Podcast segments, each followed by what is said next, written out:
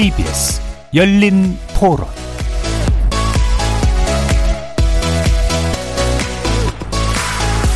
안녕하십니까. KBS 열린 토론 정준희입니다.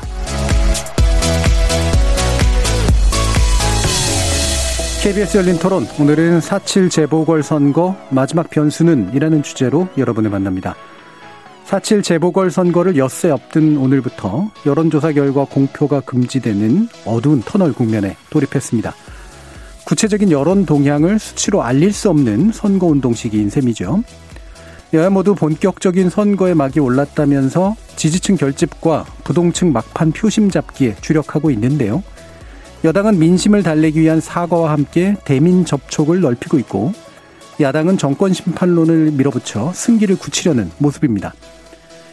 또 한편 내일부터 시작되는 4.7 재보궐선거 사전투표율에도 관심이 모아지고 있습니다. 사전투표는 내일과 모레 오전 6시부터 오후 6시까지 재보선 지역 722개 투표소에서 진행될 예정인데요. 예년과 달리 보수 진영에서도 사전투표를 독려하고 있어서 투표율과 선거 결과에 어떤 영향을 줄지 주목됩니다. 여러 전문가들은 이번 선거를 정권, 안, 정권 안정론 대 정권 심판론의 대결로 분석하고 있는데요. 집권 5년차를 맞이한 문재인 정부를 계속 지지할 것인지 아니면 심판할 것인지가 선거 승패의 중심 요인이 될 거라는 믿음 말이죠. 이를 포함해서 부동층의 막판 표심 가를 변수들 또 무엇이 있을지 토론해 보도록 하겠습니다. KBS 열린 토론은 여러분이 주인공입니다. 청취자 여러분, 문자로 참여하실 분은 9730으로 의견 남겨주십시오. 단문은 50원, 장문은 100원의 정보 이용료가 붙습니다. KBS 모바일 콩, 트위터 계정 KBS 오픈, 그리고 유튜브를 통해서도 무료로 참여하실 수 있습니다. 시민 논객 여러분의 뜨거운 참여 기다리겠습니다. KBS 열린 토론 지금부터 출발합니다. 살아 있습니다. 토론이 살아 있습니다. 살아있는 토론, KBS 열린 토론. 토론은 라디오가 진짜입니다. 진짜 토론, KBS 열린 토론.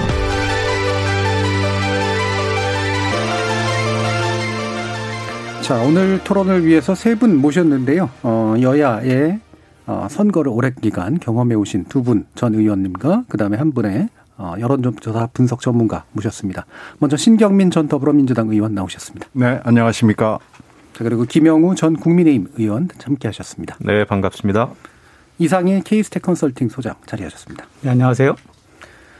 어, 일단은 그 원래 전반부는 서울시 선거에 주로 집중을 하고 이제 후반부는 부산시 선거에 좀 집중을 해볼까 하는데요. 그러면서도 이제 같이 또 논의를 해야 되는 게 전체적인 판세, 그 다음에 어, 여론의 어떤 동향 뭐 이런 것들이 있을 것 같습니다. 그래서 이게 또 섞여들 것 같은데 아, 시작하는 의미인 만큼 어, 기본적으로 세 분. 어, 전체 판세랄까요? 흐름을 어떻게 보고 계시는지 간단히 좀 한번 말씀 듣고 좀 더 구체적으로 한번 들어가 보도록 하겠습니다. 먼저 신경민 의원께서는 어떻게 전체적인 네. 걸 보고 계시나요? 어, 선거의 초반에는 이게 좀 괜찮은 선거로 시작을 했는데 이 여권의 악재가 막 연속적으로 이렇게 시리즈로 폭포처럼 쏟아지는 선거가 굉장히 오래간만입니다. 예, 특히 한쪽에만 이렇게 쏟아지는 경우가 드물거든요. 양쪽에 쏟아지는데 이번에는 왜 이렇게 여권에 쏟아지는지 이게 여권이 그 사이에 뭐 잘못한 게 많으니까 그럴 걸로 생각을 해서 반성을 하면서 지금 뭐 여러 가지 얘기들을 하고 있습니다. 그래서 하여튼 이 선거를 일단 잘 지켜보고요. 어, 이 결과를 보고 성적표를 받아본 뒤에 다시 여권을 추스르고 정비를 하는 기회가 돼야 될 것 같아요. 이, 예. 이걸 굉장히 저희들이 지금 겸허하게 에, 경청하면서 주시하고 있습니다. 예. 음. 이번 선거 어, 초기에 나름대로 나쁘지 않은 시작이었다고 네, 괜찮았습니다. 네. 근데 적어도 이제 여건이 큰 부담을 안고 있는 선거인 것만은 맞고 중요한 시험대에 올라 있다라고 보시는 것 같습니다. 김영우 의원께서는 어떠십니까? 이거 선거가 한창이라 지금 한마디 한마디가 굉장히 조심스럽습니다. 저도. 그렇죠. 근데 이제 기본적으로는 이번 선거가 왜 치르게 됐는가 네. 이게 이제 중요하겠죠. 그래서 예, 박원순 또 오거돈 어, 전 시장들의 이제 성취 문제 때문에 이게 시작이 됐다고 봐요. 그래서 예. 그게 기본적인 어떤 전제가 되고요. 그다음에 이제 정권 안정론이냐 정권 심판론이냐 이렇게 가고는 있습니다만은 예.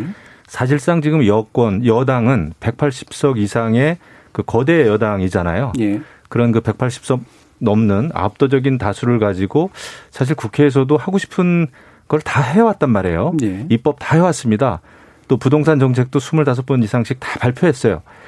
그러니까 어, 정부와 여당으로서는 하고 싶은 모든 일을 했음에도 불구하고 에, 정권이 불안정해진 거죠. 예. 이것은 야당이 무슨 크게 비판을 해서가 아니라 그 지금 여당 정부와 여당 자체가 여러 가지 그 부동산 정책 실패라든지 여러 가지 정책 실패로 인한 아 그런 그 불안한 상황이 된 것이고 더더군다나 정책은 이제 잘못할 수 있겠죠 어느 정권이든지 하지만은 아, 굉장히 좀 위선적이었다고 봐요. 그러니까 음. 잘못했는데 잘못을 시인을 안 했던가 아, 안 하고 그 다음에 이제 부동산 정책도 자신 있다 그래 놓고 잘 못하지 않았습니까? 또 이제 뭐 김상조 청와대 정착실장이라든지 아니면 여권의 인사들이 뭐 임대료를 그 임대차 삼법 발의해 놓고 통과되기 직전에 이제 임대료를 에, 크게 올린다든지 이런 게 유권자들의 좀 분노를 자아낸 거 아닌가. 그러니까 아, 무능보다는 오히려 그 위선 때문에 네. 예, 유권자들이 더 예, 분노를 가지고 있는 게 아닌가라는 전반적인 좀 생각이 듭니다. 예. 기본적으로 이제 압도적인 의석을 가지고 해보고 싶은 건다 했는데 결국 그 결과가 안 좋았는데 게다가 위선적이까지 했다라고 국민들은 보고 있다라는 그런 예. 생각이시네요. 자 이상희 소장님은 또 어떻게 보십니까? 이두 분이 이제 선거 보궐선거 전체적인 흐름을 좀 예. 짚어주셨는데 저는 아무래도 뭐 여론 예. 조사 결과들과 함께 좀 설명드리는 게 좋을 것 같습니다. 그 이게 오세훈 안철수 두 후보 단일화가 성사된 게 3월 23일인가 그럴 겁니다. 후보 네. 등록이 끝나고 나서 지금 지연됐는데요. 그 직후부터 한 일주일 좀 넘는 시간 동안에 여러 그 보궐선거 여론조사들이 이제 발표가 됐는데 어 대체로 보시면 이제 오세훈 박영선 구도에서 그 두 후보 구도에서 지지율 격차가 한 20% 조금 넘는 조사들이 많습니다. 뭐 일부 조사에서는 이제 10% 후반대 조사들도 있지만 그리고 그 격차가 실제로 이제 후보들이 확정되고 이렇게 여러 가지 이제 후보 간의 토론 공방이 벌어지면 지지율의 어떤 변화들을 보이는 게 일반적인 이제 그동안 봐왔던 패턴인데 그게 뭐 짧은 기간이긴 합니다만 별 변화를 보이지 않고 있어요. 오히려 지금 앞에 설명하신 것처럼 이 이런 어떤 여론의 변곡점들은 이 보궐선거가 이제 본선에 들어오기 전에 우리가 3월 초에 그 상당히 큰 변화를 좀 보였는데요. 예. 어 1, 2월 달만 해도 이제 뭐 단일화 이전이니까 뭐 삼자구도 혹은 양자 구도를 상정한 조사들이 많았습니다. 그 당시에 대체로 이제 박영선 후보가 삼자구도에서는 우위를 본 조사가 많았고요. 음. 양자 구도를 가정하더라도 어뭐 박빙으로 서로 엎치락 뒤치락 하는 결과들 그리고 그 당시에 이제 수치들을 기억해 보시면 박영선 후보가 양자 구도로 나올 때 30% 후반대, 40%에 육박하는 지지율을 얻을 걸로 여론조사상 발표가 됐는데요. 이게 언제 변화를 보이냐면 3월 초입니다. 3월 초에 어 3월 뭐 2일이었던 걸로 기억이 되는데요. LH 사태 의료 그 신도시 투기 의혹이 불거집니다. 예. 그리고 어 바로 직후에 윤석열 전 총장이 사퇴를 하죠. 이 경, 부동산 이슈와 그다음에 정치적 이슈가 두 개가 동시에 크게 예. 터지면서 그 직후부터 여론조사들이 달라집니다. 그래서 그 이후에 보면은 갑자기 오세훈 후보 지지율이 급등을 하고요. 그리고 어 양자구도 대결에서 누구를 넣어도 이제 박영선 후보가 좀 밀리는 결과들이 시작이 예. 됐는데 이런 것들이 이제 오히려 그 이후에 선거가 본격화되면서 다양한 이슈들이 불거지고 있음에도 불구하고 이런 어떤 이제 LH 사태로 인한 파장의 확산 그리고 확대 또 어떤 정치적인 어떤 그 야권 그러니까 심판론의 결집 흐름들이 더 그 굉장히 좀 큰 흐름들을 만들어내면서 오히려 선거 지금 종반에 오는 마지막 흐름에서는 큰 변화가 나타나지 않는 그런 예. 상황으로 지금 흘러가고 있습니다. 음. 오히려 이제 변곡점이 이미 지나서 네 그렇습니다. 그 저기 이후 후반에서 이제 뭔가 이렇게 변화의 기미들은 잘 안 보인다. 그렇죠. 그 얘기는 이제 어. 그 이전에 어떤 불거진 여러 가지 상황의 정치적, 네. 사회적 상황의 문제들을 인식하는 부분이 더 크고, 음. 그러니까 유권자들은 더 크게 보이고, 이제 본선에 들어와서 여러 가지 공방들은 좀 더 작게 보이는. 그래서 이게 선거 흐름에 어떤 영향을 크게 좀 주지 않 는 채로 마지막 종반전에 예. 돌입한 흐름이라고 봐야 되겠죠. 자, 그럼 이와 같은 이제 조건에서 그 뭐 정권 심판론에 대해서는 뭐 구체적으로 설명하지 않아도 사실 좀 쉬운 면들이 좀 있잖아요. 그러니까 상황들이 이제 어 현재 정부 여당과 연관된 것들이 이제 많이 나와 있기 때문에 그리고 아까 어 김영 의원님께서도 말씀 주셨지만 여러 가지 그 쌓여져 있는 그런 불만에다가 이제 연속된 어떤 이제 그 문제점들 악재들도 이제 터져 나왔었고요. 그러면 이제 그 반대되는 이제 그 여당의 이제 현재의 선거 구호랄까 또는 구도랄까라고 하는 게 흔히 정권 안정론이라고 얘기를 하는데 구체적으로 그렇게 좀 표현되고 있습니까? 어떻습니까, 신 의원님? 어, 지금 현재 코로나 상황이 정식되지 않고 있고요. 네. 어, 4월 뭐 유기설이 있죠. 어, 그걸 지금 방증하는 여러 가지 숫자들이 이 환자 발생 상황에서 드러나고 있기 때문에 이것을 지금 어떻게 하느냐라는 건 굉장히 중요한 문제인데 이게 깊어지면 깊어질수록 경제 문제가 떠오르거든요. 네. 그러니까 경제 문제는 이 방역하고 바로 직결되는 문제로서 어 이것을 어떻게 계속해서 어차피 집권 세력이 이것은 책임지고 나갈 수밖에 없는 거 아니냐라는 네. 그 얘기를 꼭 쭉 하면서 우리가 지금 이 어려움에 처해 있는 경제 상황을 어떻게 이겨내야 될 거냐라는 얘기를 꾸준히 하죠. 근데 음. 지금 부동산에 관련된 분노, 배신감 뭐 이런 것들이 그리고 이제 위선이라고 아까 표현을 하셨는데 네. 여나 야나 똑같다. 아, 여야가 뭐가 다른 게 있느냐라는 분위기가 굉장히 강한 느낌을 갖습니다. 특히 김상조 실장의 문제는 그 충격을 가늠할 수 없을 정도로 크죠. 그러니까 그 보도가 난 지 24시간 안에 바로 경질했거든요. 이게 문재인 대통령의 스타일은 아닙니다. 네. 그만큼 김상조 실장의 사건은 뭐 엄청난 파급 효과를 줬기 때문에 지금 꾸준히 집권 세력이 안정론을 펴야 된다는 것보다는 이 최근에 일어나는 여러 가지 사태들, 예. 부동산과 관련된 특히 전세값과 관련된 이런 부동산 중에서 여러 가지 종류가 있잖아요. 이 전세값이 어 어떻게 보면은 변곡점의 중요한 포인트였던 것 같아요. 그래서 음. 이걸 저희들이 분명히 잘못했기 때문에 즉각 경질을 하고 계속해서 이걸 무마 중이고 그럼에도 불구하고 이것을 안정시키기 위해서는 우리 후보가 자질면으로나 여러 가지로 뛰어나다는 얘기를 꾸준히 하고 있습니다. 예. 그 근데 자질. 지금 이 부동산에 대한 분노, 실망감 뭐 이런 것들이 국민적으로 정서적으로 굉장히 만연돼 있는 것 같습니다. 예. 자, 그럼 김영 의원님. 그 저는 이제 그렇게 보는 거죠. 아까 아, 그 이제 위선적이다 예. 아, 이렇게 얘기를 했는데 바로 그겁니다. 그 지금 이제 그 민주당 여당에서는 줄곧 그뭐 저기 주택이 두 개인 어두 개두 개를 소유한 이런 사람들에 대해서는 굉장히 이제 투기꾼으로 막 몰고 그러지 예. 않았습니까? 아 그런데도 정작 아, 본인들이 그런 사람들이 좀 많았고요. 그러니까 이게 저는 누적이 됐다고 봐요. 이게 단순히 이제 어제 오늘 생긴 게 아니라 그러니까 김상조 실장이라든지 뭐 박주민 의원의 이런 뭐 임대료 인상 이런 거는 정말 아 저는 중요하지도 않다고 봅니다. 어떤 의미에서는. 근데 그 전에 오히려 어 전국에 있는 그러니까 강남의 집값을 잡겠다고 하면서 전국에 있는 아파트 값을 전부 다 올렸고 예. 그럼으로 인해 가지고 결국 내 집 마련이라고 하는 그 사람이 가지고 있는 아주 본성 그 희망 아닙니까? 이제 그런 거를 어떻게 보면은 투기꾼으로 이렇게 모르는 측면이 있다고 봐요. 그래서 그런 것이 이제 누적이 되어 왔고 그 희망의 사다리를 걷어찼는데 다른 사람들도 아닌 여권의 인사들이 많이 연루가 된 거죠. 예. 자세히 보면은 왜 야당이 야당이라고 없겠습니까? 하지만은 음. 예, 여당의 입장에서는 에, 부동산 정책만큼은 자신 있다고 해왔고 그다음에 많은 국민들을 투기꾼으로 어, 몰, 몰았는데 정작 까놓고 보니까 여권의 인사들이 많이 연루됐다 이거죠. 예. 이러다 보니까 국민들이 배신감을 느끼지 않겠습니까? 예, 그런 것이 지금 이제 작용돼 왔지 이제 어, 투표 저기 뭐야 지지율에 예. 이제 반영이 된다고 보고요. 특히 이 같은 것은 이제 재작년 무슨 조국 사태라든지 아니면 또 작년에 윤미향 의원 사태 이런 많은 사태가 있었어요. 근데 이런 것이 좀 누적이 되어 왔다가 결국 LH 땅 투기 사건이라든지 이 다음에 또 여권의 이런 그 임대료 인상이라든지 임대차 3법이라든지 이런 전반적인 것이 이제 터지게 된 거죠. 그러니까 뚝, 뚝이 터지는 것은 조그만 구멍이 한번 났는데 시간이 지나면 터지는 거 아니겠습니까?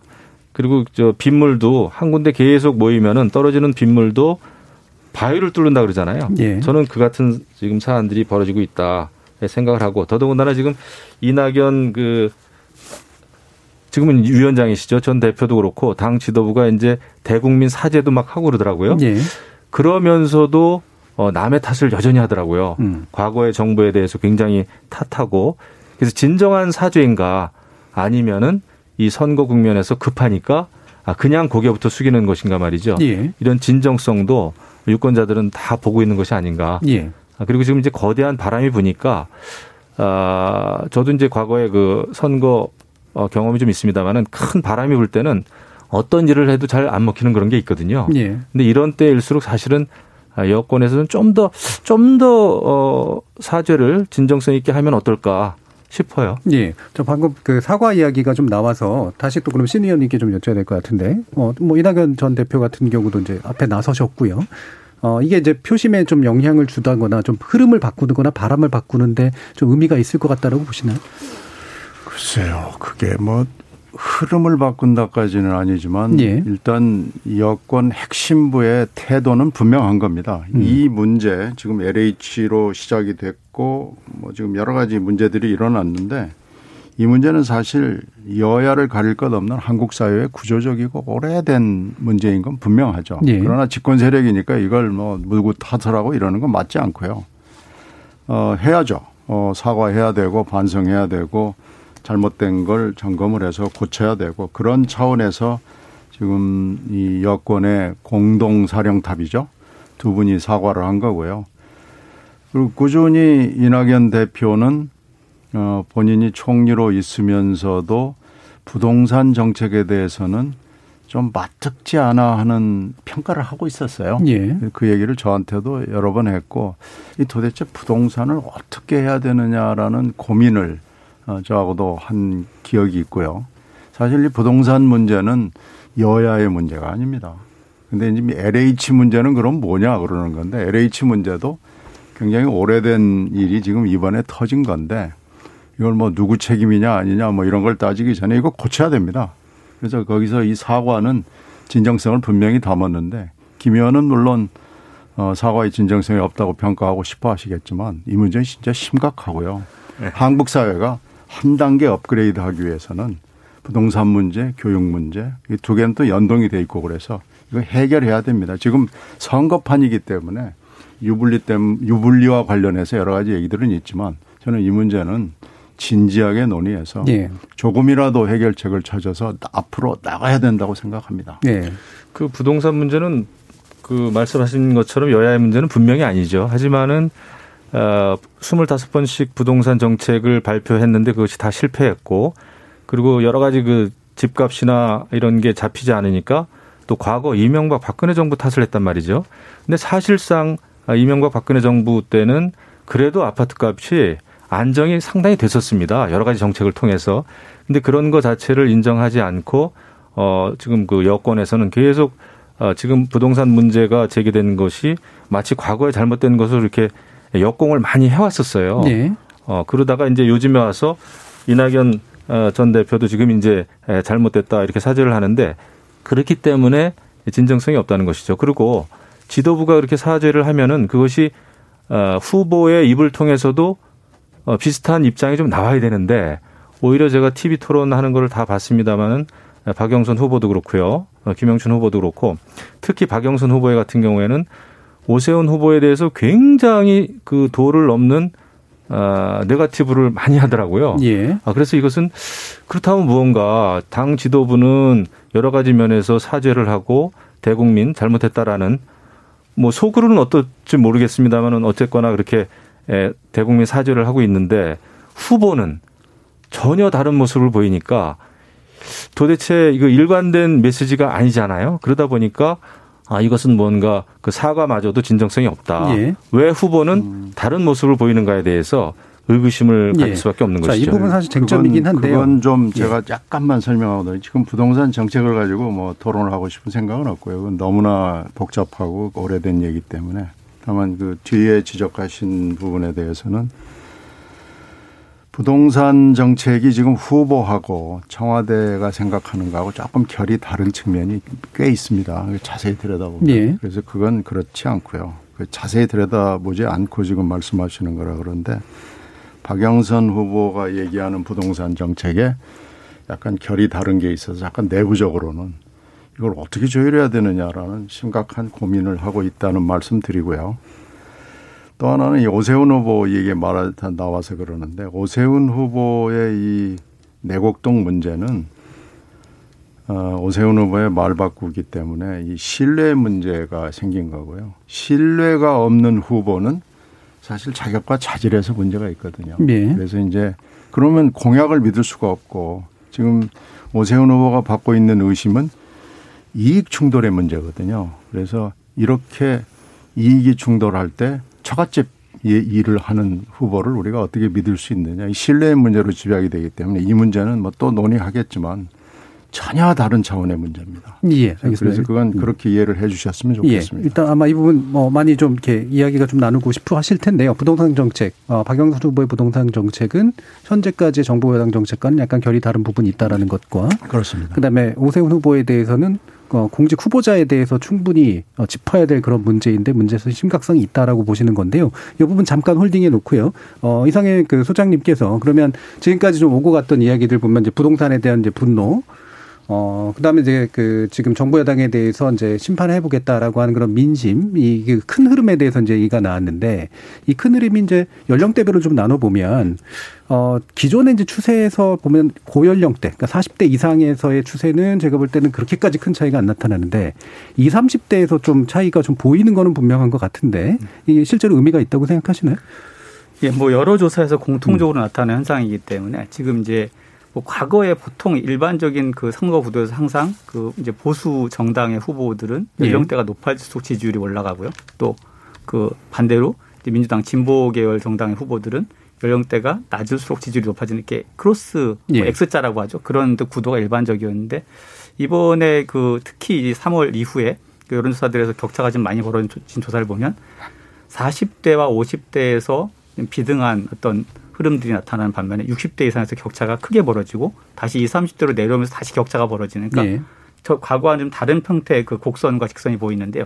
이런 부분들이 이제 지금 저희가 볼 때 아 물론 이제 여론이라는 것은 상황에 따라서 변할 수 있습니다만 이 보궐선거를 대하는 민심에서 20, 30대 특히 20, 30대 여론이 지금 민주당에 대해서 혹은 문재인 정부에 상당히 부정적으로 돌아서 있고 그 폭이 생각보다 좀 크다라는 어떤 느낌을 받는데 예. 이런 현상들이 이제 어 과연 이제 지속적인 문제가 될 것인가 아닌가에 대해서 여러 가지 정당들이 대응을 하고 있는데 저는 이제 부동산 얘기가 아니라 요- 이 문제를 바라보는 또 어쩐 어쩐 민주당이나 국민의힘 양쪽 모두 약간씩은 좀 여론의 실체를 이렇게 분석하시는 데 있어서 뭔가 좀 미스가 있는 게 아닌가라는 생각을 좀 많이 합니다. 그러니까 측면이라든가. 예. 계속 부동산이라는 키워드로 두 분이 이제 예. 해석을 해주셨는데 사실 부동산 문제가 굉장히 중요한 문제죠. 하지만 음. 부동산 정책이 좀 잘못됐다라는 평가는 이미 한참 전부터 전 국민 여론조사에 보면 70% 이상이 잘못됐다고 맞죠. 예. 근데 그때 그때 그럼 민주당 지지율이나 문재, 문재인 대통령 지지율이 나지 않느냐? 음. 그렇지는 않습니다. 그럼에도 불구하고 과거보다는 낮지만 지금 같은 수준은 아니었거든요. 그리고 국민의힘 지지율이 높지도 않았어요. 그러면은 이 문제라는 것은 결국 부동산 문제로 촉발이 됐지만 예. 그 속에 담겨져 있는 불평등, 불공정, 불의라는 문제가 커진 거죠. 이 그런 의미에서 본다면 이것을 이 문제가 부동산 정책 어려운 거 국민들도 알고 LH 사태라는 것이 이런 투기나 이런 것들이 지금 정부에서만 벌어지지 않, 벌어진 일이 아니라는 것쯤은 알지만. 누구나 다 상식적으로 아는데 예. 그것을 풀어가는 방법이나 이런 문제에 대해서 여전히 이제 부동산 관련된 그 과거의 이슈들 그다음에 상대 후보의 과거의 이야기들을 계속 처음에 많이 풀어냈잖아요. 예. 이런 것들보다는 이 문제가 촉발한 이런 어떤 근본적인 문제들을 우리가 어떻게 그럼 다시 바로 잡을 것인가에 집중을 하셨어야 되는 게 아닌가 하는데 그 부분이 저는 좀 민주당의 초기에 뭐 지금도 일부 있습니다만 미스라고 네. 보여지고 국민의힘은 반대로 뭐 이 여론이 지금의 재보궐선거 판세에 나타난 여론이 국민의힘을 지지하는 여론이 예. 아니죠.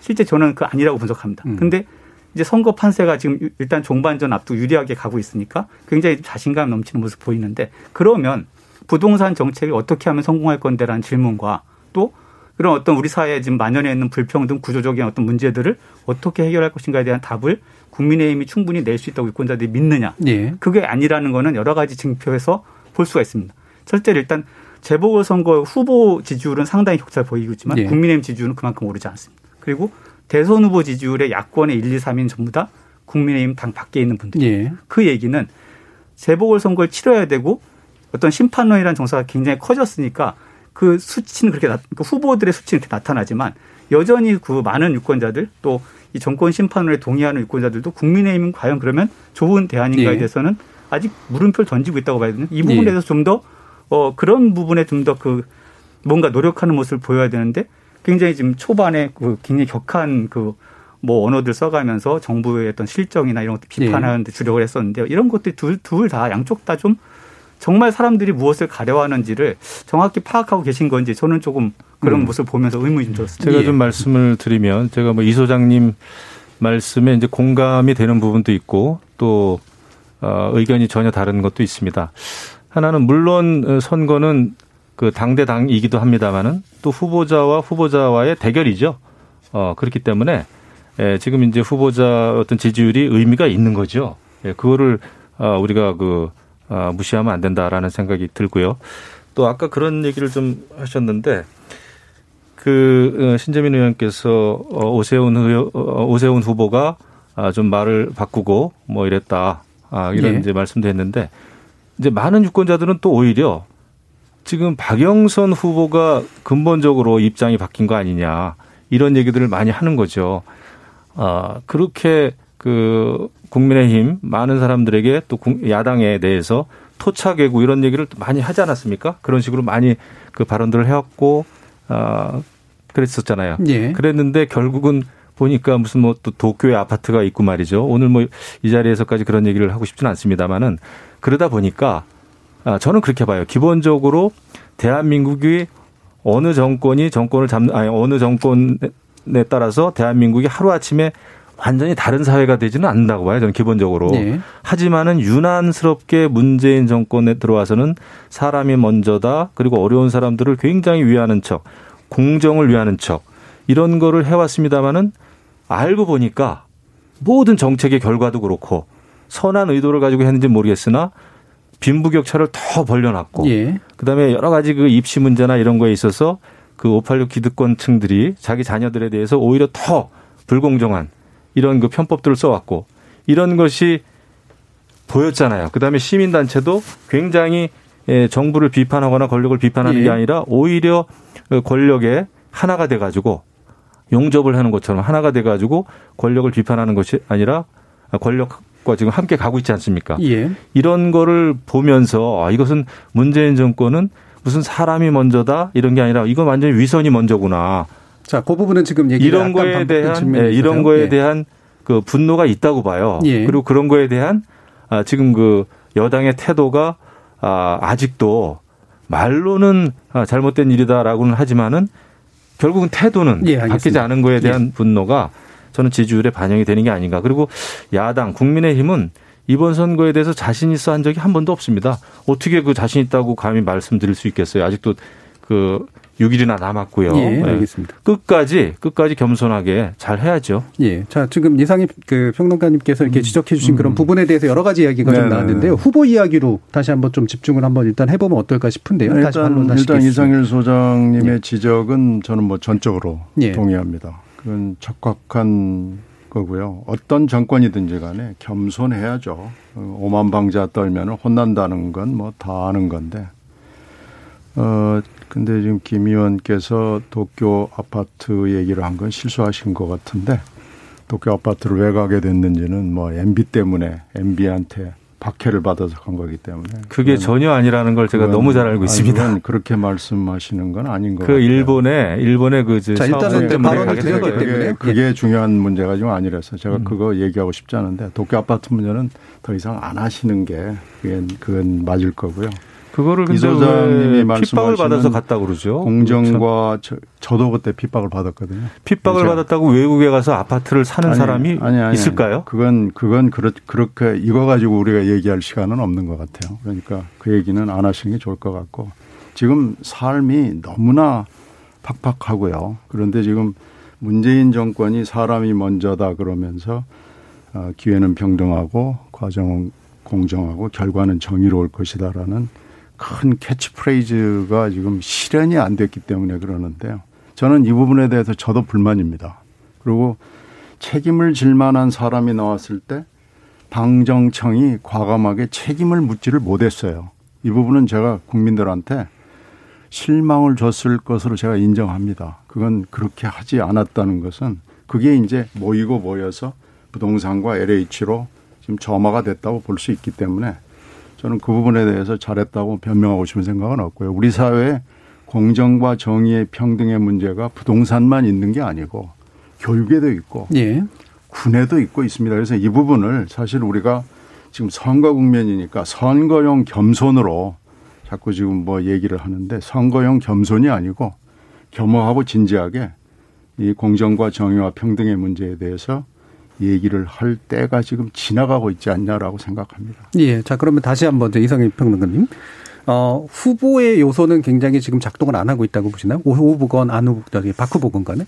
뭐 지금까지 여론조사상에서는 음. 그런 흐름들이 잘 포착이 안 됐습니다만 예. 그러나 이제 작동을 하지 않는 건 아니죠. 그 특히 뭐 개인 이제 예를 들면 오세훈 후보에 대해서는 뭐 내곡동 예. 해양 관련된 이슈 그리고 뭐 어 박형준 후보도 LCT 관련된 뭐 문제 또 뭐 지금 말씀하신 뭐, 뭐 도쿄 아파트 예. 각자의 어떤 이슈도 그냥 정책 가지고 가지고 하는 공방들이 치열하기 때문에 이런 것들이 분명히 영향을 줍니다. 주는데 그 힘의 크기가 다른 이제 전체적인 이 선거 구도를 지금 이렇게 아우르고 있는 예. 어떤 아 문재인 정부가 그동안 약속한 것들을 전혀 지키지 못한 것에 대해서 좀 심판해야 되는 거 아니냐라는 어떤 그런 큰 흐름에 비춰볼 때 후보들 개인 간의 격돌 이슈는 상대적으로 작은 이슈라는 거죠. 예. 지금 그러니까 소위 말하는 지금 무엇이 중요하냐라는 질문에서 유권자들은 지금 근본적인 문제에 대해서 지금 성찰하는 그런 그런 문제들을 더 크게 보고 있는 거고 그러다 보니까 후보들 간에 굉장히 치열한 문제들이 여론에게 반영되는 힘은 되게 약해진 상황입니다. 예. 자 그러면 근데, 근데 다시 예. 개인 간의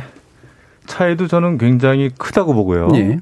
어, 그것도 반영이 되고 있다고 봅니다. 제가 TV 토론도 보니까 더더군다나 이것은 보궐선거기 때문에 시장에 당선이 돼도 1년 남짓한 짧은 임기란 말이죠.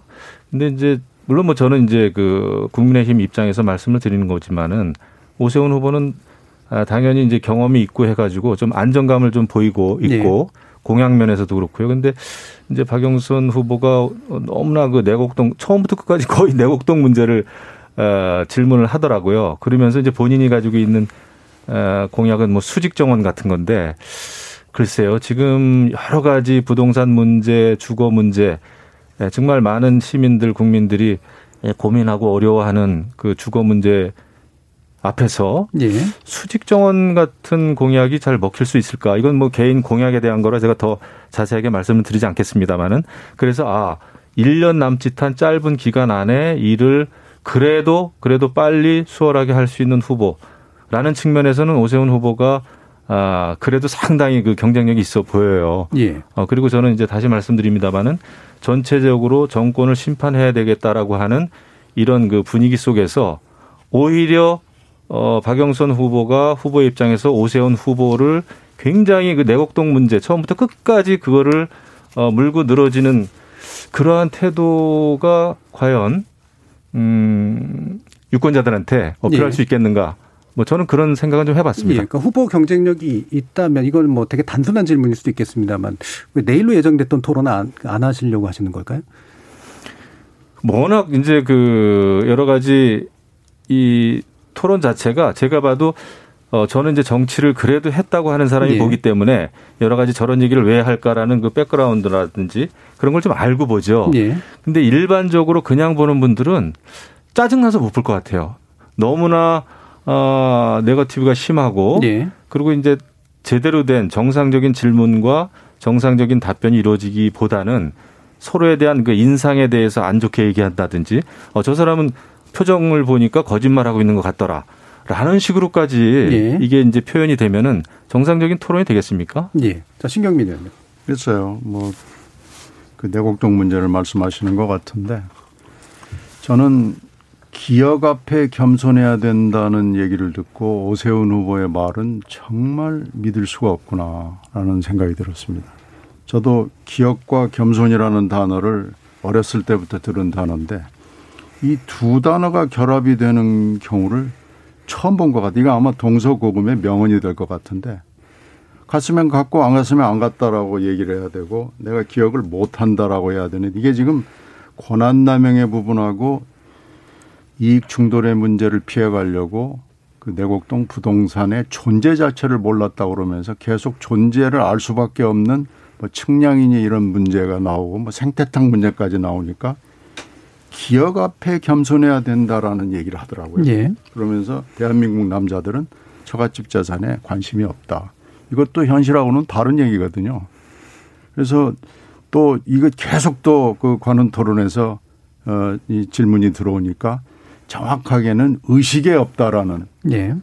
이 도대체 뭐 말인지 뭔지 모르는 얘기를 하는 이런 후보를 어떻게 공적인 자리 그리고 이미 오후 오 후보는 국회의원과 서울시장을 두 보직을 10년 가까이 하면서 공적으로 평가가 나분입니다. 이미 정치인으로서 여러 가지로 자질과 자격이 부족하다는 것이 분명히 나와 있는데 다시 헌 후보를 낡은 후보를 지금 포장을 해가지고 바람을 타고 나타난 거죠. 그래서 뭐 지금 뭐 바람이 그렇게 분다면은 할 수 없지만 이게 글쎄 좋은 선택인가 하는 데는 굉장히 깊은 의심이 있습니다. 예. 근데 제가 아까 이제 잠깐 말씀드렸습니다만 저는 박영선 후보도 어떻게 상대방의 표정을 보고 거짓말을 한다라고 이렇게 얘기를 할 수 있을까 그런 생각도 하고요. 또 오세훈 후보는 뭐 이명박스럽다, MB스럽다 이런 얘기를 하는데 그게 무슨 얘기인지 사실 모르겠습니다. 그러니까 과거에도 박영선 후보는 이제 과거 대선 때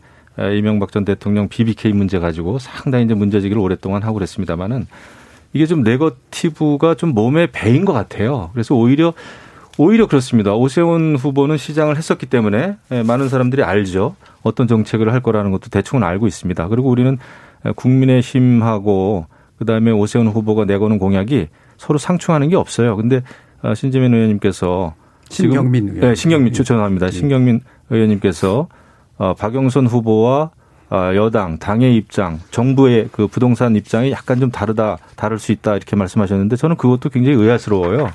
어, 지금 집권 여당과 또 다른 시도 아니고 어, 서울 특별시에 부동산 정책이 달랐을 때 그런 또 혼돈, 혼란은 어떻게 감당할 것인지 그리고 저는 수직 정원 얘기도 막 하고 이제 그랬을 때 야, 그런 것은 서울시장이 할 수 있거나 서울시장이 공약으로 내걸 사안이 아니거든요. 그런 거는 민간업자가 하는 겁니다.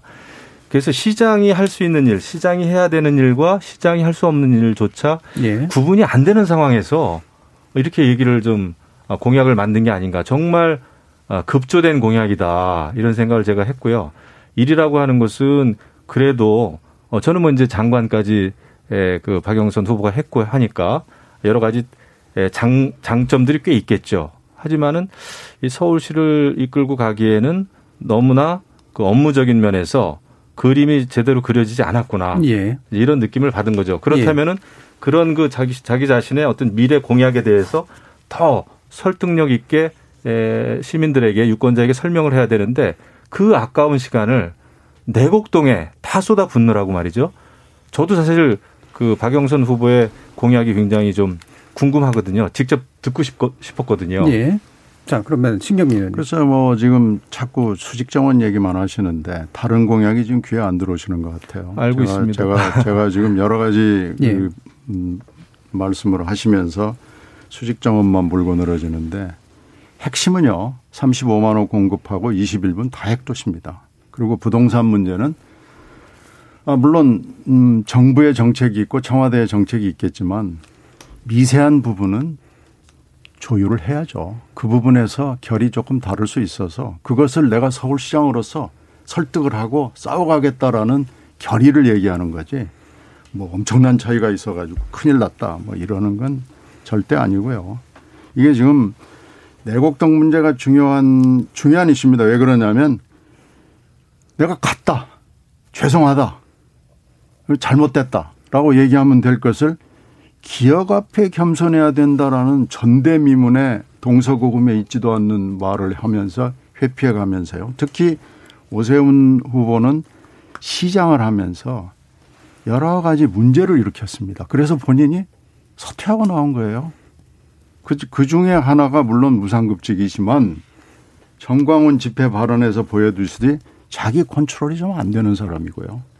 극우단체 지원금을 냈던 사람이고요. 이제 오세훈 후보가 시장이 되면 광화문과 시청이 극우단체로 이제 들끓게 되는 문제가 생길 수도 있는 굉장히 심각하고 이렇게 거짓말을 많이 하면은 또 이익이 충돌되는 일을 처갓집을 위해서 예. 이렇게 헌신한 걸로 나오면 정말 곤란한 시장입니다. 예, 이건 이제 그 얘기를 하는 거죠. 자, 요거는 일단 여기서 끊고요. 9874님이 드릴 어, 말씀이 많습니다만 예, 참. 두 분이 내용은 날이 서 있는데 점잖고 품위 있게 토론하는 모습이 인상적입니다라는 말씀을 주셨는데 날이 좀 더 설 것 같은 그런 느낌이 좀 들어가지고요. 일단은 잠깐 뭐 멈추고요. 왜냐하면 일부 정리를 좀 해야 되기 때문에 아마 서로 또 이제 지적해 주고 고치고 싶으신 부분 되게 많으실 텐데 자기 다, 시 이상일 어, 소장님께 좀 넘기도록 할게요.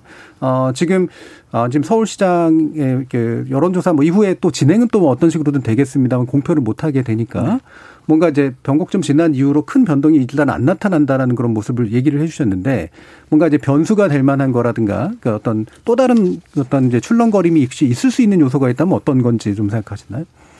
뭐 어떤 게 될지는 모르지만 사실 예. 선거가 임박해졌을 때는 이제 작은 어떤 뭐뭐 과거에 보면 가장 많이 등장했던 게 그 말실수들이 지금 많이 등장을 했었고 네. 그러니까 그 일반 국민들의 시선에서 봤을 때 좀 용납하기 힘든 수준의 어떤 그런 언행들이 지지율을 되게 출렁이게 만드는 요소가 되기도 하고 어, 때로는 이제 뭐 과도한 자신감 내지는 뭐 상대에 대한 비방 예. 이런 뭐 그런 지금 남은 시간들을 봤을 때 지금부터는 어떤 의혹적이나 이런 부분들은 선거가 임박하면 임박할수록 일단은 규명이 되- 되질 않고요. 네. 그리고 이제 선거를 위한 정치 공세나 공방으로 이렇게 상식적으로 인식이 되기 때문에 그런 것들보다는 당이나 주요 이제 후보들 그리고 당 당내 주요 어떤 인사들의 그런 어떤 언행들이 아마 좀 더 주목을 받고 그리고 이 판세 흐름에 대한 상당히 다양한 소, 무성한 소문들이 돌아다닐 텐데요. 뭐 이런 것들이 또 사람들에게 어떤 영향을 주고 그럴 것 같습니다. 예. 아무래도 뭐 이제 실수하는 부분들이 줄어드는 게 제일 중요할 거다라고 이제 말씀 주시는데 그러면 뭐 일부 마치기 전에 짧게라도 좀 뭐 서로 좀 지적하시고 싶으신 부분이 있으면 말씀 네, 주시죠. 저는 뭐 이 귀한 시간이니까 조금 예. 말씀을 드리자면은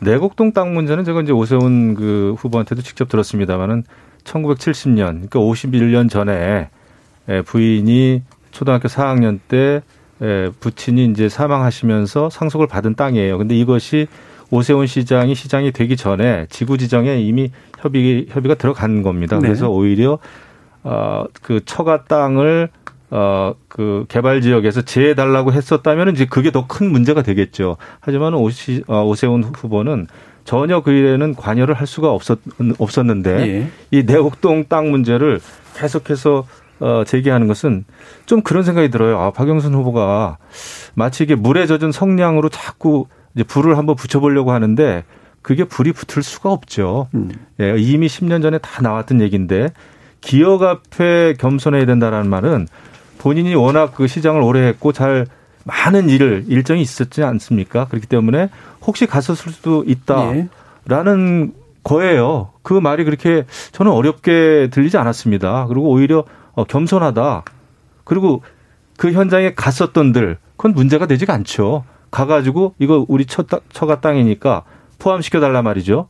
이랬으면 문제가 되겠죠. 아니면 빼달라. 예. 이랬어도 문제가 되겠죠. 하지만 그런 일이 전혀 없는 상황에서 시장이 공식적인 그런 그 행정 업무를 하는 것 자체가 문제가 될까요? 난 그걸 문제 삼는 게 더 문제라고 봅니다. 네, 적어도 거짓말은 아니다. 본질은 기억의 그렇죠. 문제가 아니다. 본질은 결국은 이익을 줬느냐의 문제다로 어, 그렇죠. 이제 얘기를 해주시는데요. 마지막으로 그러면 좀, 좀 점검해 주시죠, 신 의원님. 뭐 권한남용과 이익 충돌을 회피하기 위해서 뭐 존재를 몰랐다느니 안 갔다느니 지금 이렇게 이게 좀 뭐라 그럴까 궁색하게 그리고 말을 고상하게 단어를 써가지고 하는 게 이 오세훈이라는 분의 본질과 심성을 보여주는 거 아닌가 그런 점에서 공직자로서 믿을 수 있는 사람인가 신뢰의 문제를 제기하지 않을 수가 없고요. 아, 5년 시장을 하면서 여러 가지의 문제 뭐 이런 것들을 지금 다 잊어버린 거예요. 그 더군다나 그만둘 때 그 행태는 어, 선출직 공직자로서는 도저히 할 수 없는 행태를 했는데 지금 이게 이 모든 것이 묻혀버리는 이 현실이 슬프게 보입니다. 그래서 이런 것들을 하나하나 따져서 공직자 더군다나 서울시장이라는 건 앞으로 대권을 할 수 있는 후보자 중에 예. 강력한 후보 중에 하나인데 이렇게 제대로 검증을 안 하고 어 넘어갈 수, 갈 수, 갈 수도 있다라고 생각을 하는 게 저는 좀 아쉽습니다. 알겠습니다. 이건 좀 잘못된 것 같습니다. 예. 자, 그동안 청취자들이 또 많은 의견 보내주셨는데요. 들어보고 가겠습니다. 정희진 문자 캐스터. 네, 지금까지 청취 자 여러분이 보내주신 문자 소개합니다. 김호식님, 오세훈 후보의 용산 참사에 대해 과도하고 부주의한 폭력 행위 진압이라고 언급한 것은 진짜 용산 참사 피해자들에 대한 망언입니다. 아무리 현 정부의 잘못을 비판한다고 해도 이명박 박근혜 시절로 돌아갈 수는 없습니다. 오 후보는 사퇴하십시오. 치지일님, 현 정부가 코로나 시국에서 방역도 잘했고 경제도 선방했는데 정권 심판을 논한다는 건 말이 안 된다고 생각됩니다. 보수 야당의 수십 년간에 걸친 부동산 투기 의혹은 왜 언급 안 하나요?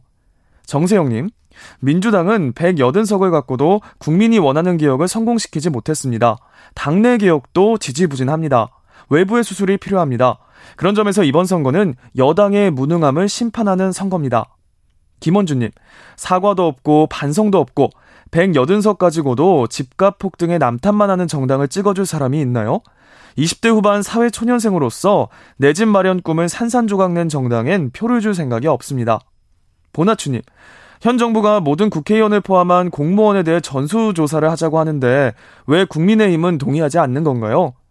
1006님, 지금 여당의 지지율 하락은 정책뿐만 아니라 여당 적극 지지자들과 여당 편의 언론, 그리고 당과 지지자들의 내로남불, 즉 이들의 반성 없이 남탓만 하는 자세가 큰 요인이라고 봅니다.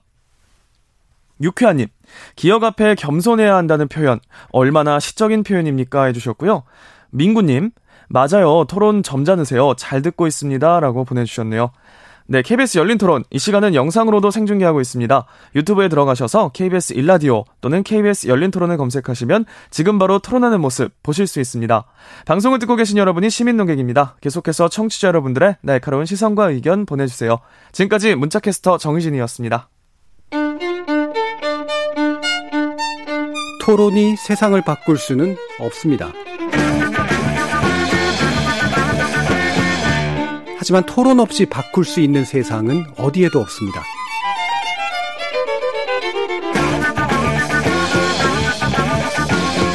세상의 선한 변화를 갈망하는 당신. 정답이 아니라 질문의 힘을 믿는 당신. 우리 KBS 열린 토론에서 만납시다.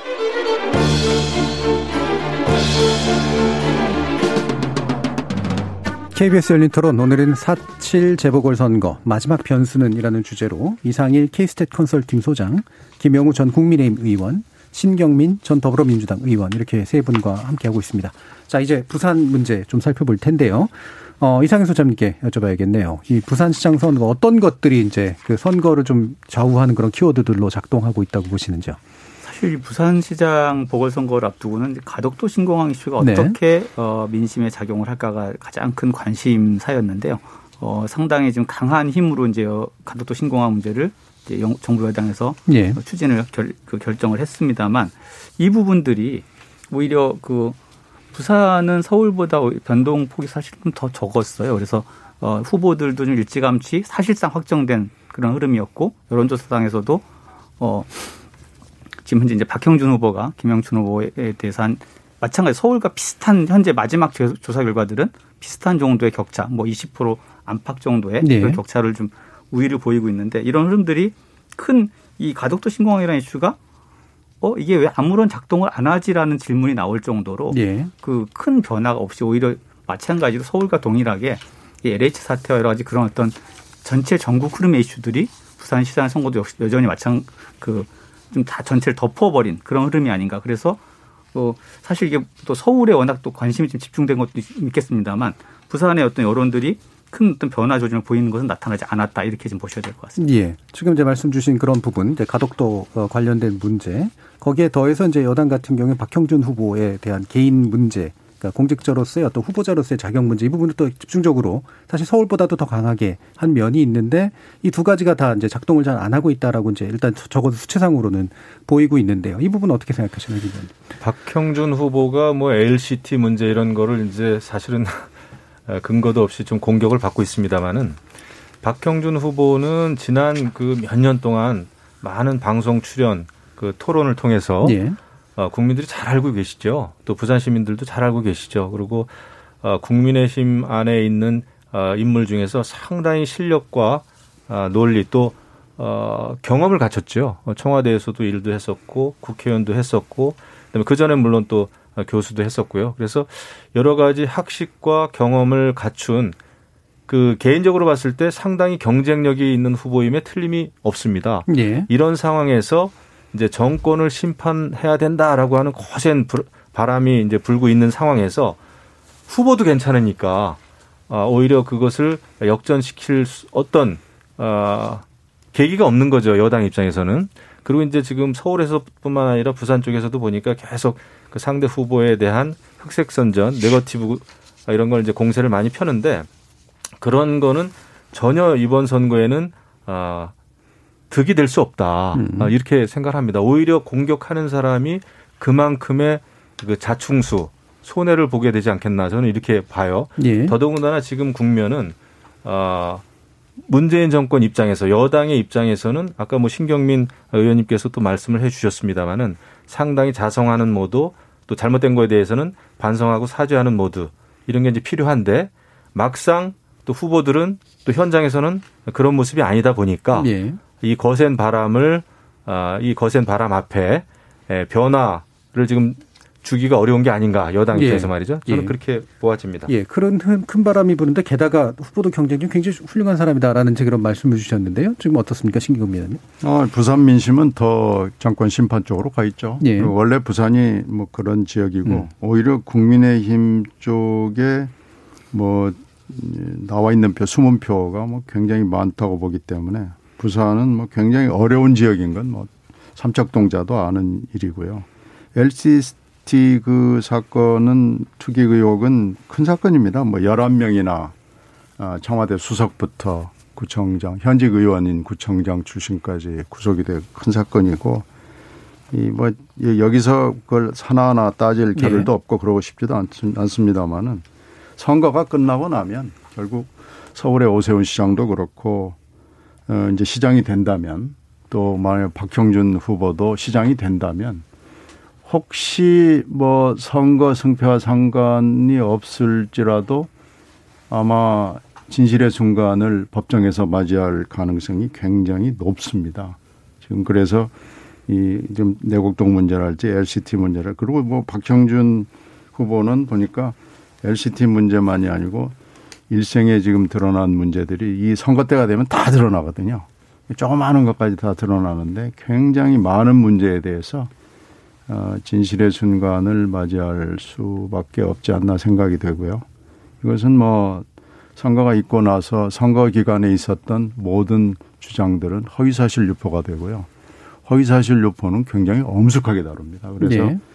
이 부산의 민심이 훨씬 더 심판적으로 가 있음에도 불구하고 꼼짝을 않는 이유는 아마 그래서 그럴 걸로 생각합니다. 예. 저는 이제 그런 생각이 듭니다. 그 LCT 문제 저는 아주 자세하게는 모르겠습니다만 솔직히 이거는 제가 직접 아, 들은 바가 없어서요. 근데 이제 부동산 문제 이런 거를 이제 제기들을 여당에서는 많이 하는데 모르겠습니다. 어떤 정의당이나 이런 데서 이런 걸 가지고 국민의힘 후보를 비판한다면은 또 혹시 모르겠는데 음. 지금 온갖 부동산 문제를 일으켜온 장본인이 사실 지금 여당 쪽이란 말이죠. 정책을 직접 집행해 오지 않았습니까? 180석 이상의 그 의석수를 가지고 그리고 여태까지 그 수없이 많은 장관들 인사청문회 했을 때 여러 가지 부동산 투기 예. 문제가 있음에도 불구하고 야당이 문제 제기를 했음에도 불구하고 모두 다 야당의 그 동의 없이 청문회 그 채택 보고서를 그냥 강제로 다 채택을 하지 않았습니까? 그런 부동산 투기 문제가 있었는데도 불구하고 여당이 예. 그런데 지금에 와서 야당 아, 시장 후보의 부동산 문제를 문제를 삼고 있으니 이것이 과연 먹힐까 이겁니다. 그래서 예. 저는 아, 지금 부동산 문제 잘못된 잘못된 게 있으면 당연히 지적을 하고 제기를 해야 되죠.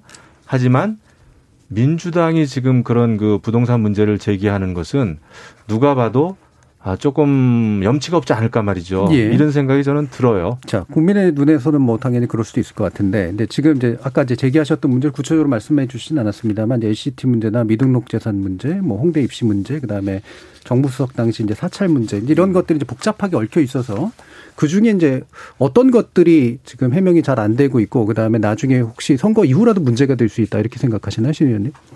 어, 지금 말씀하신 것들 대부분이 그렇죠. 네. 어, 특히 LCT 문제는 LCT는 부산 사람들에게는 꿈이고 로망이거든요. 거기서도 LCT 전체적으로는 미분양이 나왔지만 로얄층은 그렇지 않습니다. 그래서 이 LCT는 굉장히 부산 사람들 입장에서 봤을 때는 로얄층을 두 채나 가지고 있고 그것도 어떻게 분양을 받았는지 미분양이 나왔음에도 불구하고 로얄층은 그때는 이미 물건이 없었거든요. 도대체 어떻게 이렇게 된 거냐라는 건데 그 부분에 대해서 지금 설명이 없이 어, 지금 넘어가는데 이 부산 민심이 심판적으로 굉장히 강하게 가 있다는 것은 예.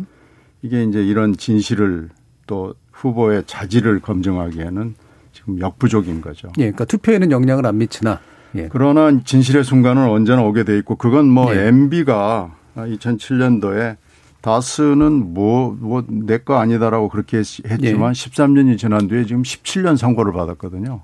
그러니까 선거 때 허위사실 유포는 그건 무섭습니다. 그래서 저희들도 선거를 할때몇번 체크를 합니다. 이것을 말을 해도 좋으냐, 괜찮으냐, 네. 아무 문제가 없겠느냐를 몇번 체크를 하고 부정을 하건 긍정을 하건 상대를 공격하건 마찬가지로 하는데 이 지금 두 후보가 그런 점에서는 지금 유사하거든요. 그래서 이 문제는 선거 결과와 상관없이 아마 진실의 순간을 맞이하게 법정에서 맞이하게 될 가능성이 저는 높다고 봅니다. 이렇게 들으면은 사실은 그 유권자에 대한 후보보다는 사실 어떻게 보면 유권자에 대한 조금 협박으로 좀 들려요. 예. 어, 이런 그 문제가 있는 후보들에게 투표를 해도 선거가 끝나서 당선이 돼도 문제가 있으니 잘 생각하십시오라는 그 약간은 그런 아, 식으로 저는 들립니다. 예. 그런데 아, 잘못된 게 있으면은 시간이 지나도 바로 잡아줘야 되죠. 예. 법정이든 뭐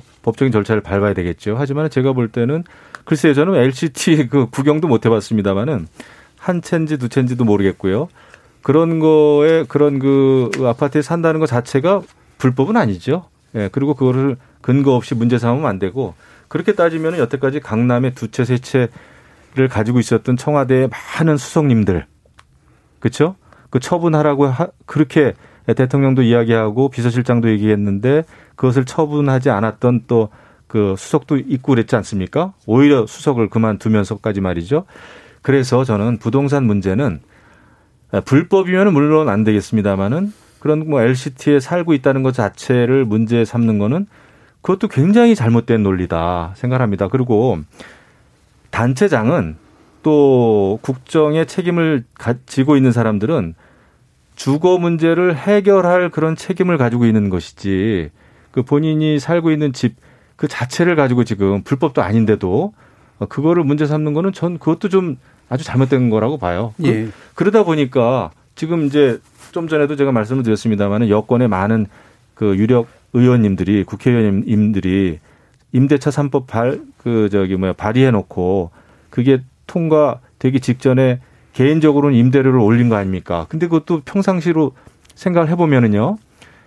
그거 자체가 불법은 아니죠. 하지만 임대차 3법을 발의하고 그다음에 부동산 뭐 두 채 가진 사람들을 투기꾼으로 몰고 그런 그 모습을 보였기 때문에 그랬는데 정작 본인들은 임대 임대 저기 임대료 올리고 그랬기 때문에 지금 비판을 받는 거 아니겠습니까? 그래서 저는 이런 네거티브보다는 부동산에 대한 네거티브보다는 그 사람이 앞으로 어떤 부동산 정책을 마련해서 주거 문제를 해결할 것인가 거기에 우리가 관심을 가져야 되겠죠. 네. 예. 다시 정책 문제를 얘기해라라는 말씀이신데요. 신경민 의원 말씀까지 들어보죠. 글쎄요, 뭐 신뢰 문제를 가지고 우리가 정책을 해야지 믿지도 못할 사람한테 뭐 유토피아를 만들어 주겠다고 100번 얘기하면 뭐 하겠습니까? 저는 신뢰 문제 그리고 이 어, 지금 이 LCT 문제는 투기 의혹이거든요. 그러니까 그런 그 아까 지적을 하신 그 여러 의원들 그분들 잘못됐습니다. 그래서 우리가 지금 그 부분에 대해서 얘기를 하고 있고 반성을 하고 있고 그분들 징계를 받아야 되면 징계를 받고 물론 법적으로 나온 문제 없지만 정치는 특히 집권 정치 세력은 무한 책임지는 겁니다. 잘못된 건 잘라내고 징계하고 그렇게 했고 앞으로도 할 겁니다. 그러니까 그 부분에 대해서는 그렇지만 서울시장, 부산시장, 대통령 정도 되면은 믿음이 없이는 아무것도 할 수 없습니다. 거기다가 무슨 천국을 만들어주겠다고 한들 그 말이 무슨 의미가 있겠습니까? 그래서 무신분립이라는 말이 상징하듯이 신뢰는 모든 일의 시작이거든요. 특히 정치라는 일에서는 신뢰 없이 무슨 말을 한다는 것은 그건 전혀 해당되지 않는 거기 때문에 저는 이 문제를 다시 강조하고 싶습니다. 예, 알겠습니다. 자, 이제 두 분 사이에 이제 부산에 관련된 문제를 좀, 좀 쟁점 토론을 좀 해봤고요. 이게 시간이 많이 남진 않아 다시 이상희 소장님 오래 기다리셨기 때문에 다시 전문 분야로 좀 들어가야겠습니다. 아, 지금 투표율에 대한 예상들이 좀 나오는데 아마 예, 예년 재보궐 선거보다 좀 높지 않겠느냐라는 예상들을 좀 보통 많이 하던데 어떻게 예상하시나요?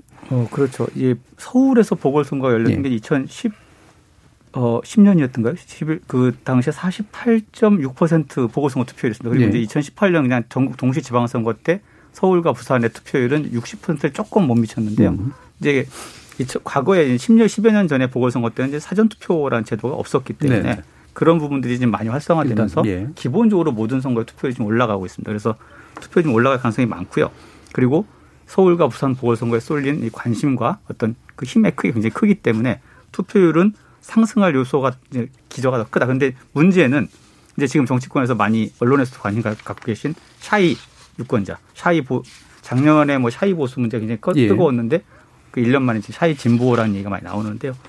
사실은 이제 이 사, 어, 저는 이제 샤, 지금 조금 뭐 제가 분석한 좀 팁을 드린다면 shy 보수나 shy 진보는 그렇게 많지 않습니다. 음. 뭐냐면 shy해지려면 원래 정말 강한 애정이 있어야 돼요. 예. 내가 A 당을 지지하는 B 당. 근데 뭔가 마음에 안 들어. 그렇다고 딴 데로 떠나진 않는 거죠. 그게 이제 shy 그러면 투표장을 안 가버리는 예. 이분들이 shy인데 사실 이동하는 분들은 shy가 아니라 angry죠. 음. 화가 난 거예요. 화가 나니까 저쪽에 가버리는 거거든요. 이분들이 문제는 이제 그, 어, 지금 어쨌든 대통령 지지율, 그 다음에 여당 지지율, 여당 후보 지지율이 전체적으로 약화된 현상에서는 아무래도 그런 어떤 shy나 angry층이 이제 진보, 민주당 지지층에서 좀 많이 나왔을 거다라고 보여지는데 예. 이분들이 과연 이제 투표장으로 나올 것이냐. 그리고 angry라고 하면 이제 화가 났으니까 투표를 해야 되는데 지금 이제 angry는 좀 중요한 일부는 특성이 있습니다. 뭐냐 하면 일방향 angry가 있고 양방향 angry가 있는데요. 예. 민주당의 지금 그 문재인 정부의 지금 지난 4년 굉장히 마음에 안 들어. 그래서 화가 났는데 어 그렇다고 내가 생각한 대로 변화를 하지 않은 야당 지금 음. 야권 단일 후보로 되어 있지만 사실상 이제 국민의힘 후보로 출전을 하셨기 때문에 예. 그러면 이분들 중에 또 일부는 누굴 찍어야 되지라는 고민 이런 분들이 만약에 많다라고 하면 투표율이 조금 조금 낮아질 수도 있겠다. 아- 그러나 전체적인 기류상으로는 보궐선거였다라는 특성에도 불구하고 투표율은 상당히 높은 선거가 될 가능성이 많다 이렇게 보여집니다. 음, 예. 샤위와 앵그리 뭐 여러 가지 영어 단어들이 나와서요. 갑자기 앵그리버드 옛날 게임이 생각이 나는데 그 한번 하나만 더 좀 짚어주시죠. 그러니까 사전 투표율 분명히 이번에 그게 이제 투표율을 끌어올릴 텐데 어, 누가 더 유리할 거라고 생각하세요? 저는 사전 투표율이 높아진다라는 얘기는 예. 결국 그래도 이제 뭐 지- 현재 그까지 보여진 격차에 상관없이 양쪽의 지지층들이 결집하는 흐름이기 예. 때문에 아무래도 이제 사전 투표율이 굉장히 강하게 갔을 때 어. 어, 예상 지금까지 흐름보다는 이제 민주당 지지자들의 어떤 지지층들의 뭐 위기감 결집 이런 것들이 좀 강하게 나타난다고 봐야 되지 않을까. 예. 사전 투표율이 예상보다 많이 높다면 음. 그 지지율의 격차는 좀 줄어들 수도 있겠다라는 생각을 좀 합니다. 예. 투표율에 관련해서 또 두 분 의원님의 말씀을 듣다 보면 또 시간 많이 갈 것 같아가지고요. 아예 네. 2분씩 마무리 발언을 어, 해주시면서 우리 당이 여전히 후보 토론 같네요. 예, 네. 여전히 어, 해줘야 될 것들이 있다. 우리를 찍어달라라고 말해야 될 것들이 있다라는 말씀 한번 들어보도록 하죠. 신경미 의원님. 네. 어, 집권 여당으로서 뭐 잘한 것도 있고 잘못한 것도 있고 뭐 저희들이 겸허하게 이걸 보겠습니다. 근데 이제 선거는 유권자의 책임이라는 말씀을 드리지 않을 수가 없고요. 개인적인 일이건 공적인 일이건 화가 난 상태에서 결정을 할 경우에 낭패를 보는 경우가 저도 개인적으로 많이 겪었습니다. 과거도 중요하지만 미래는 더 중요하거든요. 그런데 이제 후보를 먼저 좀 봐주시고요. 낡은 정책, 실패한 정책으로 어, 이걸 서울을 다시 재개발판으로 만들 후보를 택할 것이냐. 극우단체를 지원한 후보를 지원할 것이냐. 용산 참사를 희생자의 책임으로 몰아가는 이런 아주 한심한 인식을 갖고 있는 후보를 뽑을 것이냐. 아니면 그렇지 않은 후보를 뽑을 것이냐라는 굉장히 중차대한 선거라고 생각을 합니다. 앵그리건 샤이건 뭐 여러 가지 분석은 있습니다만은 일단 투표를 해 주시는 게 중요하고요. 어, 페트병은 다쓴 페트병은 재활용하는 거지만 실패한 정치인, 문제가 있는 정치인의 재활용은 불가합니다. 우리가 MB에서 그 예를 실컷 봤습니다. 그렇게 대선에서 다스가 아무것도 아니라고 그랬지만 13년 만에 17년 선거를 받고 지금 옥고를 치르고 있는 대통령을 봤습니다. 잠시 모면할 수 있지만 진실의 순간은 오고야 만다는 걸 본 거죠. 우리의 미래는 사람에게 달려 있고요.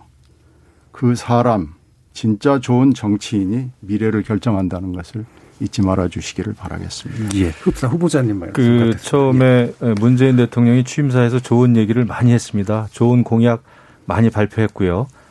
잘해주기를 기대했었습니다. 왜냐하면은 어, 보수는 과거에 다 잘하지 않았기 때문에 과거에 어떻게 다 잘할 수 있- 있었겠어요? 어, 잘못한 일, 잘못한 점도 많았죠. 인정합니다. 하지만은 잘하겠다고 하는 문재인 에, 정권이 오히려 양극화 더 벌- 벌려놓고 공정이 불공정이 됐고 그다음에 국회에서도 완전히 예, 다수만 믿고 입법 독재를 했습니다. 하고 싶은 대로 다 했어요.